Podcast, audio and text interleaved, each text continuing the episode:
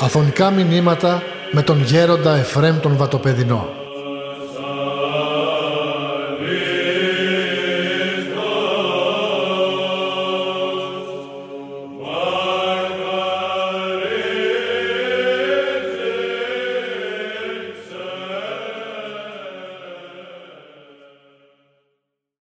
Ήρθα να σας μιλήσω για τις αγιορετικές μορφές που εκόσμησαν και κοσμούν τον Άθωνα και μάλιστα θα αναφερθώ σε μερικές μορφές που έχω γνωρίσει προσωπικά ο ίδιος διότι πιστεύουμε σήμερα σε αυτή την περίοδο που οι άνθρωποι δυστυχώς μαστίζονται από την αφιβολία. Μαστίζονται από την απιστία. Σήμερα οι άνθρωποι λόγω του ότι είναι εύκολη η κοσμική μόρφωση πολλές φορές βλέπουμε να πολεμούνται από ένα πνεύμα κρίσεως για την αλήθεια της Εκκλησίας μας. Και νομίζω ότι η παρουσία των Αγίων Μορφών επαληθεύει την αλήθεια του Ευαγγελίου. Η παρουσία του Αγίου Όρους ως ενός τόπου που είναι το κατοικητήριο του Θεού. Το Άγιον Όρος που είναι ένας τόπος υγειασμένος, ένας τόπος που είναι ο κλήρος της Παναγίας. Το Άγιον Όρος που η δύναμη του είναι άφατος, είναι μια δύναμης μυστική, είναι μια δύναμης πνευματική. Εμείς μπορώ να σας πω αδελφοί μου ότι είμαι στο Άγιον Όρος για αρκετά χρόνια και δεν έχουμε εξοικειοποιηθεί με τον τόπο διότι κάθε μέρα που φεύγει και έρχεται η άλλη αισθανόμεθα ότι ανακαλύπτουμε κάτι καινούριο. Διότι όσον ο άνθρωπος σύμφωνα με την πατερική διδασκαλία αγωνίζεται και καθαρίζει την καρδία του τόσον γεύεται τα πνευματικά νάματα που πηγάζουν από αυτόν τον καλόν αγώνα της πίστεως. Γι' αυτό και το Άγιον Όρος σήμερα είναι τόπος που ελκύει όχι μόνο Ορθοδόξους αλλά ελκύει και αλλοδόξους οι οποίοι έρχονται με ένα πνεύμα καλής θελήσεως για να δουν τι γίνεται εκεί πέρα. Και δεν σας αποκρύπτω ότι φεύγοντας από το Αγιώνυμον Όρος φεύγουν και αυτοί αλλαγμένοι.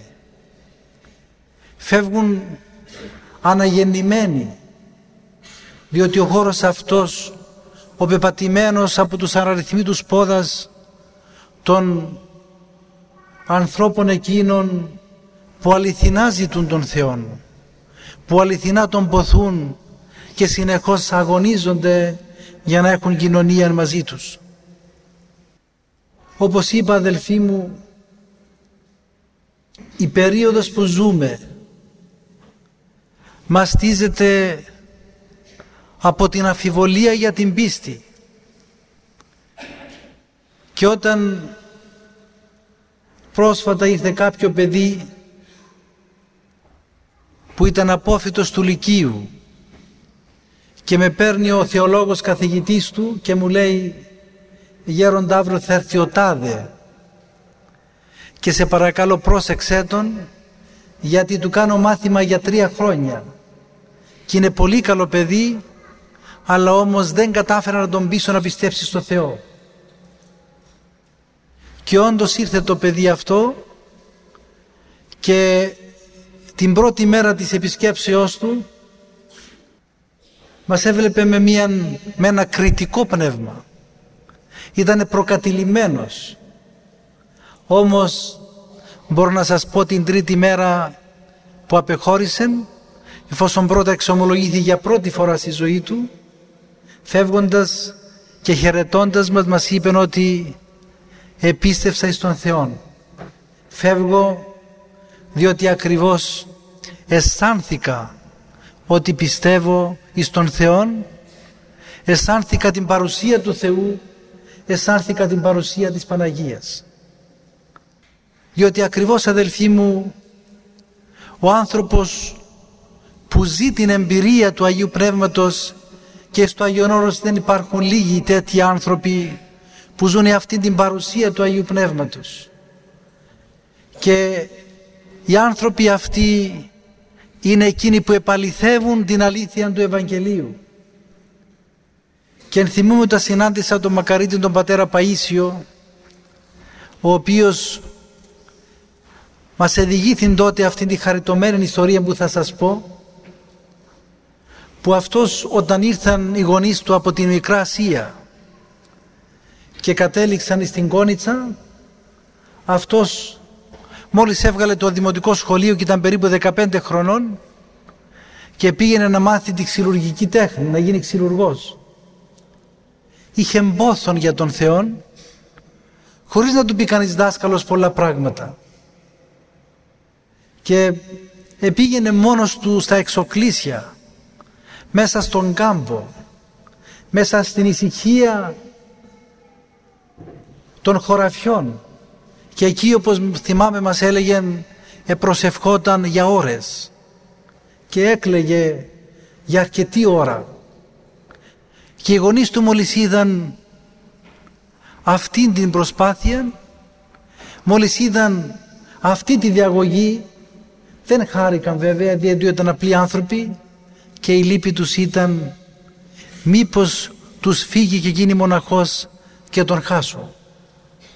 Διότι σήμερα δυστυχώς υπάρχει και αυτό συνεχίζεται και το αντιμετωπίζουμε εμείς λόγω της θέσεώς μας. Όταν έρθει κάποιος και γίνει μοναχός υπάρχει μία θέση ότι πάει τον χάσαμε έφυγε εξαφανίστηκε δεν είναι όμως αλήθεια δεν είναι αυτή η σωστή θέση διότι πραγματικά ο άνθρωπος που φεύγει και γίνεται μοναχός που φεύγει από τον κόσμο για να ακολουθήσει τον Θεό δεν το χάσαμε αλλά τον έχουμε σαν όπλο να καταμάχει τον εναντίον του διαβόλου. Διότι ακριβώς αυτός ο νέος που φεύγει από τον κόσμο φεύγει μακράν των αιτίων και των αιτιατών δεν φεύγει για τη μισά τους γονείς του. Δεν φεύγει για τη μισά τους συγγενείς του. Δεν φεύγει γιατί δεν αναπαύεται με τους ανθρώπους διότι δεν τους αγαπά. Αλλά φεύγει διαμαρτυρόμενος για το πνεύμα του κόσμου. Και ακριβώς ο πατήρ Παΐσιος ο οποίος μπορώ να πω ήταν παιδί θεοδίδακτο έφευγε σαν έφηβος και πήγαινε και προσευχόταν. Και τροποντινά όπως έλεγε ο ίδιος επροπονείτο για το μοναχισμό και όταν ήρθε ένας θείος του από την Αθήνα καθηγητής της φιλολογίας τον κάλεσε τον τότε Αρσένιο και του είπε παιδί μου μην είσαι φανατικός μην είσαι θρησκόληπτος. Εγώ που διαβάζω τα βιβλία ο Χριστός βέβαια είναι μια μορφή αλλά όμως δεν είναι Θεός είναι όπως ο Μωάμεθ, είναι όπως ο Βούδας. Έτσι είναι και ο Χριστός. Και ο νέος τότε μέσα στην αγνωσία του και την παιδική του απειρία επηρεάστηκε και άρχισε να αφιβάλλει και να απιστεί στο πρόσωπο του Χριστού. Και ενθυμούμε αδελφοί μου τις διηγήσεις που μας έκανε τότε ότι για μέρες δεν μπορούσε να κοιμηθεί διότι όπως ο ίδιος ομολογούσε τότε σε μας ο θείος μου στην προσπάθειά του να με αποτρέψει να μην γίνω μοναχός μου κατακρίμνησε ότι είχα μέσα μου και συνεχώς εσκεφτόμουν άραγε βαδίζω σωστά άραγε είμαι στην πλάνη άραγε κάνω λάθος. Και μετά από μερικές μέρες, παρόλο που η αμφιβολία συνέχιζε να κυριαρχεί την καρδιά μου, είπα εγώ αγαπώ τον Χριστόν και ας μην είναι Θεός. Και συνέχισα το τυπικό μου αυτό να πηγαίνω στην έρημο εκεί που ζούσα της Κόνιτσας και να συνεχίζω να προσεύχομαι με τα δακρύων. Και δεν πέρασε μια εβδομάδα και όταν μια φορά τέλειωσα την προσευχή μου μου ήρθε λογισμός να πάω στο κοντινό τότε εξοκλήσι της Αγίας Βαρβάρας να ανάψω τα καντήλια. Άναψα τα καντήλια αυτού του εξοκλησιού και τότε μόλις τα άναψα εγωνάτισα στο μέσο της εκκλησίας ήμουνα μόνος μου όπως μας έλεγε τότε και φώναζα Χριστέ μου φθάνω σε αδιέξοδο και εκείνη την ώρα που προσευχόμουν αγωνατιστός στο κέντρο του εξοκλησιού μέσα αμέσως χωρίς να το περιμένω ανοίγει η ωραία πύλη. Και τότε εμφανίστηκε ο Χριστός μπροστά μου και άνοιξε ο ίδιος το Ευαγγέλιο που το κρατούσε στα δυο του χέρια. Και μου είπε Αρσένιε εγώ είμαι η Ανάστασης και η ζωή. Ο πιστεύων εις εμέ καν αποθάνει ζήσετε και συνάμα με αυτή τη ρίση ήταν όπως μου έλεγε ο Χριστός ο ίδιος αυτά τα λόγια ήταν γραμμένο, γραμμένα και στο ανοιγμένο Ευαγγέλιο που βάσαζε ο ίδιος με τα δυο του χέρια. Και μόλις μας είπε αυτό το γεγονός μετά έτσι μας αστείευσε και μας έλεγε τότε ας έρθει μετά από αυτή την εμπειρία που είχα που δεν ήταν όραμα, δεν ήταν όνειρο, ήταν μια φυσιολογική συνάντησης του ανθρώπου μετά του Θεού. Και όταν μας έλεγε επαναλαμβάνω ας έρθει οποιοδήποτε φιλόλογος να μου έλεγε κάτι για τον Χριστό. Και ακριβώς τότε θυμάμαι που ήμουν φοιτητής αυτά τα λόγια που μας είπε πόσο μας εμψύχωσαν, πόσον μας βοήθησαν, διότι ακούσαμε από πρώτο χέρι ότι ζει Κύριος ο Θεός. Σήμερα εκεί στον τάφο του που είναι στο μοναστήρι της Σουρωτής είναι πόλος έλξεως. Και έρχονται διάφοροι και μάλιστα συναντήθηκα με κάποιον ιερομόναχο πρόσφατα και μου λέγει ότι πήγα στη Σουρωτή και μου είπε η ηγουμένη ότι ήρθε πρόσφατα κάποιο παιδί που ήταν βουβό. Και μόλις η μητέρα του τον πήρε στον τάφο του πατρός Παϊσίου και γονάτισε μπροστά έφυγε ομιλώντας. Και μάλιστα εφόσον ανέφερα αυτό θέλω να σας πω ότι μια κυρία από τη Λεμεσό επήγαινε στον τάφο του πατρός Παϊσίου και ήταν ευθυνόπορο και ενώ πήγε να γονατίσει να προσκυνήσει εγλίστρησε και εκεί που έπεσε κολλάει στο χέρι της λίγο χώμα από τον τάφο αυτού του Αγίου Πατρός. Και όπως η ίδια μας έλεγε, δεν αισθάνθηκα ότι φεύγοντας πήρα μαζί μου χώμα από τον τάφο του Πατρός Παϊσίου και όταν πήγα στο ξενοδοχείο, εκεί που καθόμουν στο δωματιό μου, τότε αντελήφθηκα ότι στην αγκώνα μου είναι κολλημένο χώμα από τον τάφο του πατρός Παϊσίου. Το πήρα και το φύλαξα. Και κοιμήθηκα το βράδυ και σηκώθηκα το πρωί και τι να δω. Σε αυτό το χώμα ήταν βλαστημένο ένα κρίνο το οποίο σαν που το φυτέψαμε πριν από πολλές μέρες και ήταν τόσο φρέσκο και τόσο ζωντανό και ακριβώς αυτή η λεπτομέρεια που αποδεικνύει την υπερφύσιμη παρουσία της χάριτος που πηγάζει από, τους, από αυτούς που ευαρεστούν τον Θεό δεικνύει ότι πράγματι ζει Κύριος ο Θεός. Και για να επιστρέψω πίσω στην δίγησή μου αδελφοί μου εφόσον έκανα αυτό το διάλειμμα θέλω να σας πω ότι ενθυμούμε από τον ίδιο τον πατέρα Παΐσιο ότι όταν κάποτε πήγαμε μια μέρα να το δούμε μοναχοί όντες μας έλεγαν ότι εάν προσέχετε εσείς σαν προσεκτικοί μοναχοί θα έχετε και εμπειρίες της παρουσίας των Αγίων διότι νομίζω μας είπε ταπεινά ότι ο μοναχός που αγωνίζεται και είναι σωστά εντεταγμένος στο κοινοβιακό πολίτευμα οπωσδήποτε στη ζωή του θα έχει εμπειρίες από την παρουσία των Αγίων. Και εγώ μας είπε ότι μια φορά που μου στο κελί μου είδα μία γυναίκα να χτυπά το καγγέλι η οποία φορούσε μαύρα και τότε ήρθε στο νου μου κάποιο γεγονός το οποίο συναντούσα στην μονή της, του Αγίου Ιωάννου του Θεολόγου στη Σουρωτή. Μια γυναίκα εκεί που ήταν ευλαβής όποτε με έβλεπε μου έλεγε «Πάτερ Παΐσιε, έχω έναν πόθο να έρθω στο κελί σου στο Άγιον Όρος, θα το προσπαθήσω κι ας με πιάσω να με βάλω φυλακή». Και της λέγω μην τολμήσεις και κάνεις τέτοιο πράγμα και με εκθέσεις. Και αυτή δεν μου άκουγε. Και όποτε με συναντούσε μου έλεγε αυτό το πράγμα. Και ακριβώς έναν απόγευμα που χτύπησε μια μαυροφόρα το κουδούνι του κελιού μου, το καμπανάκι του κελιού μου, αμέσως ήρθε στο νου μου αυτό η ρίσης της γυναικός αυτής και έλεγα αυτή φαίνεται θα τα κατάφερε να ήρθε και τώρα θα με εκθέσεις σε όλον τον κόσμο.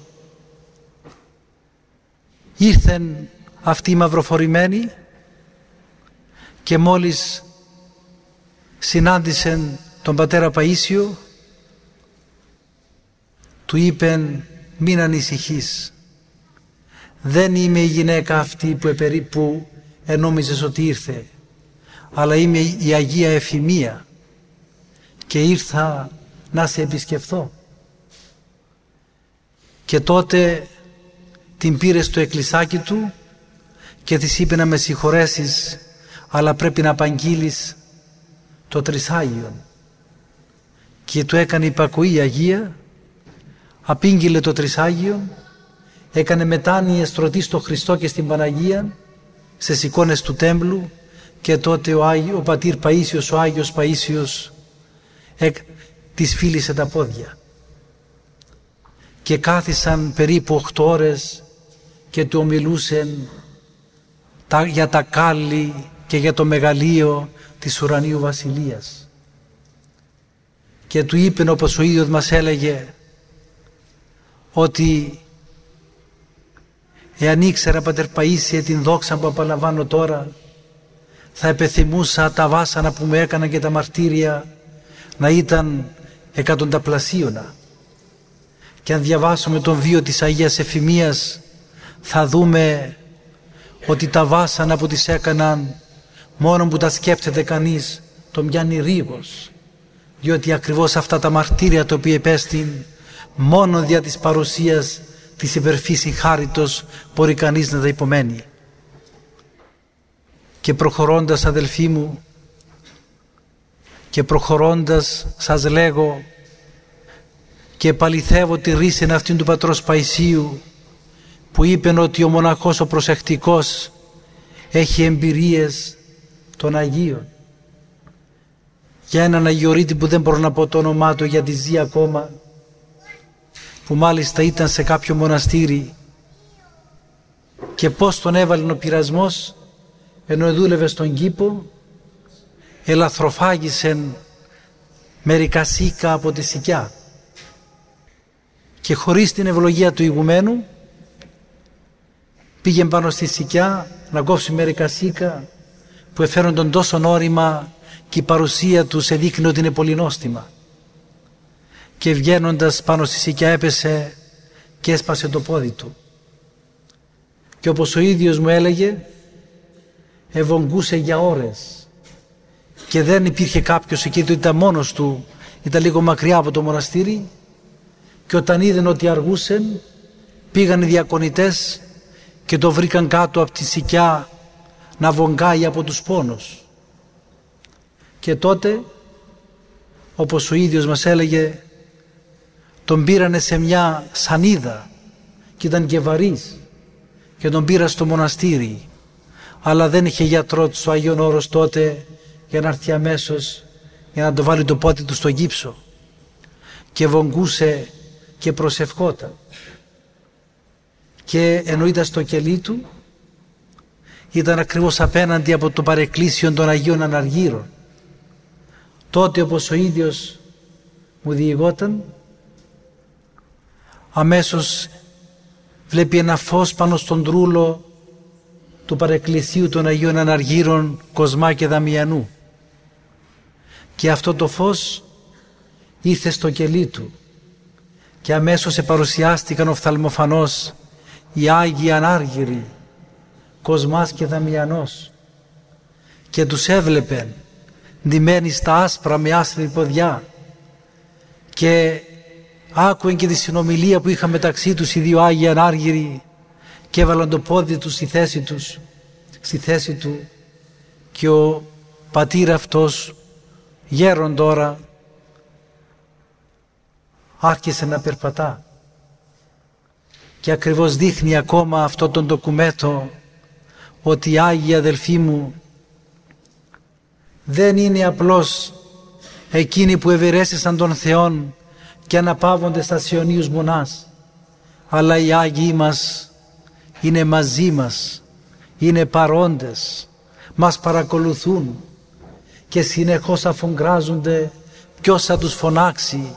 Ποιος θα τους επικαλεστεί. Ποιος θα τους παρακαλέσει. Και είναι έτοιμοι εις βοήθειαν και έτοιμοι και ταχύς αντίληψη. Και προχωρώντας θα αναφερθώ για μια άλλη μεγάλη μορφή του Αγίου Όρους για τον πατέρα Εφραίμ τον Καντουνακιώτη για τους κεκοιμημένους λέγω και τα ονόματά τους αλλά για τους ζώντας δεν μου το επιτρέπουν ήδη αλλά ούτε θέλω και εγώ να τους φανερώσω. Ο ίδιος ο αείμνηστος αυτός γίγας της ησυχίας του εγκλισμού και της νύψεως είναι εκείνος ο οποίος είχε εμπειρία της χάριτος ήταν εκείνος ο οποίος είχε ένα διάλειπτον την ωράν εργασία.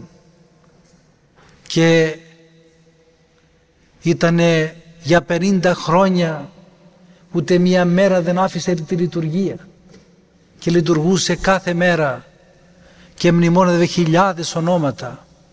Και όπως ο ίδιος μου έλεγε προσωπικά σε μία από τις κατηδίες συζητήσεις που είχαμε ότι πολλές φορές παιδί μου ενώ λειτουργούσα είδα αγγέλους δίπλα μου και τότε είπα ότι αυτός ο άνθρωπος είναι ένας νέος Άγιος Πυρίδων που πως λέει και το απολυτικιό του και εν το μέλπιντας Αγίας του ευχάς αγγέλους έσχεσε λειτουργούντας. Και ο ίδιος ο πατήρ Εφραίμου Καντονακιώτης που με πολλά δάκρυα πάντοτε λειτουργούσε και ο ίδιος έλεγε αν στη λειτουργία σου δεν δακρύζεις μπορώ να πω ένα τολμηρό που δεν στέκει δογματικά βέβαια αλλά τολμώ να πω και ενώ τον εαυτό που μας έλεγε η λειτουργία αυτή δεν είναι δεχτή. Και αυτό το έλεγε όχι διότι είναι αλήθεια αλλά ο ίδιος έλεγε ότι αν εγώ δεν έχω δάκρυα στη Θεία Λειτουργία μου που λειτουργώ δεν αναπαύομαι.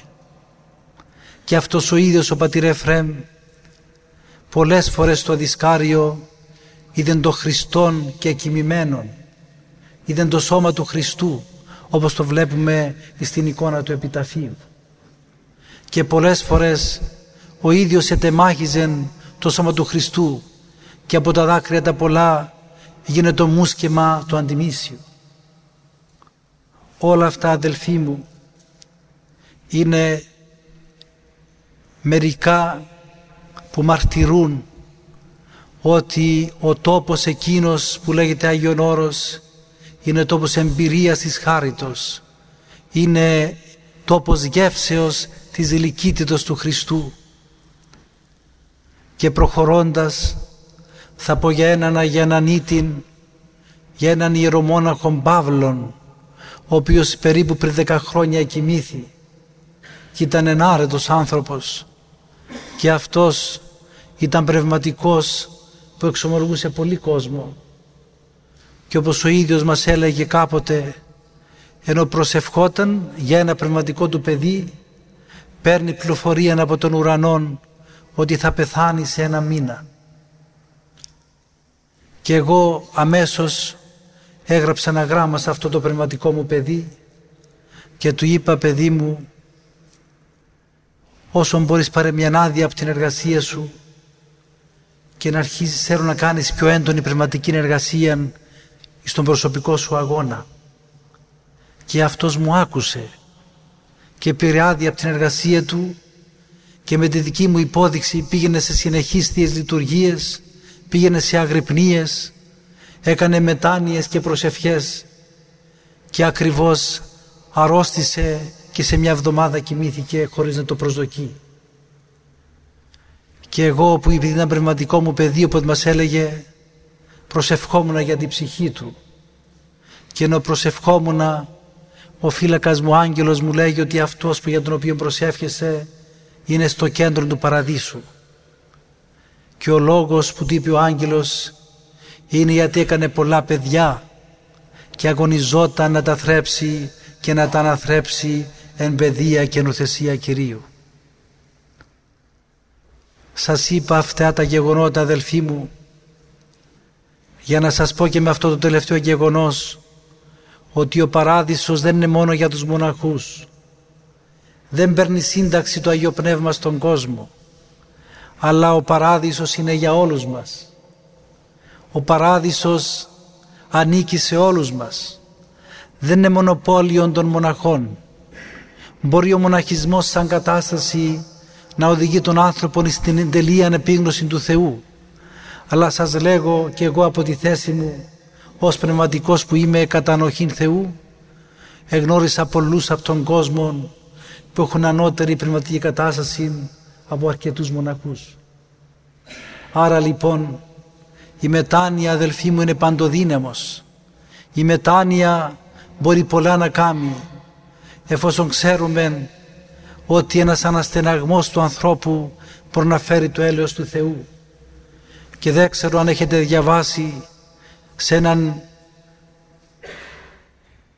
εκδιδόμενων περιστατικών από ένα χειρόγραφο του Αγίου Όρους που κάποιος μοναχός σε μια μονή ήταν αμελής αλλά αυτός ο μοναχός αγαπούσε τον Άγιο Μεγαλομάρτυρα Γεώργιο του είχε αδυναμία και εννοείται για χρόνια αμελής σε μια ακολουθία της Μεγάλης Τεσσαρακοστής στο καθολικό της Μονής ενώ ήταν στο στασίδι του αναστέναξε και είπε Άγιε Γεώργιε εγώ τα έκανα θάλασσα στη μοναχική μου ζωή.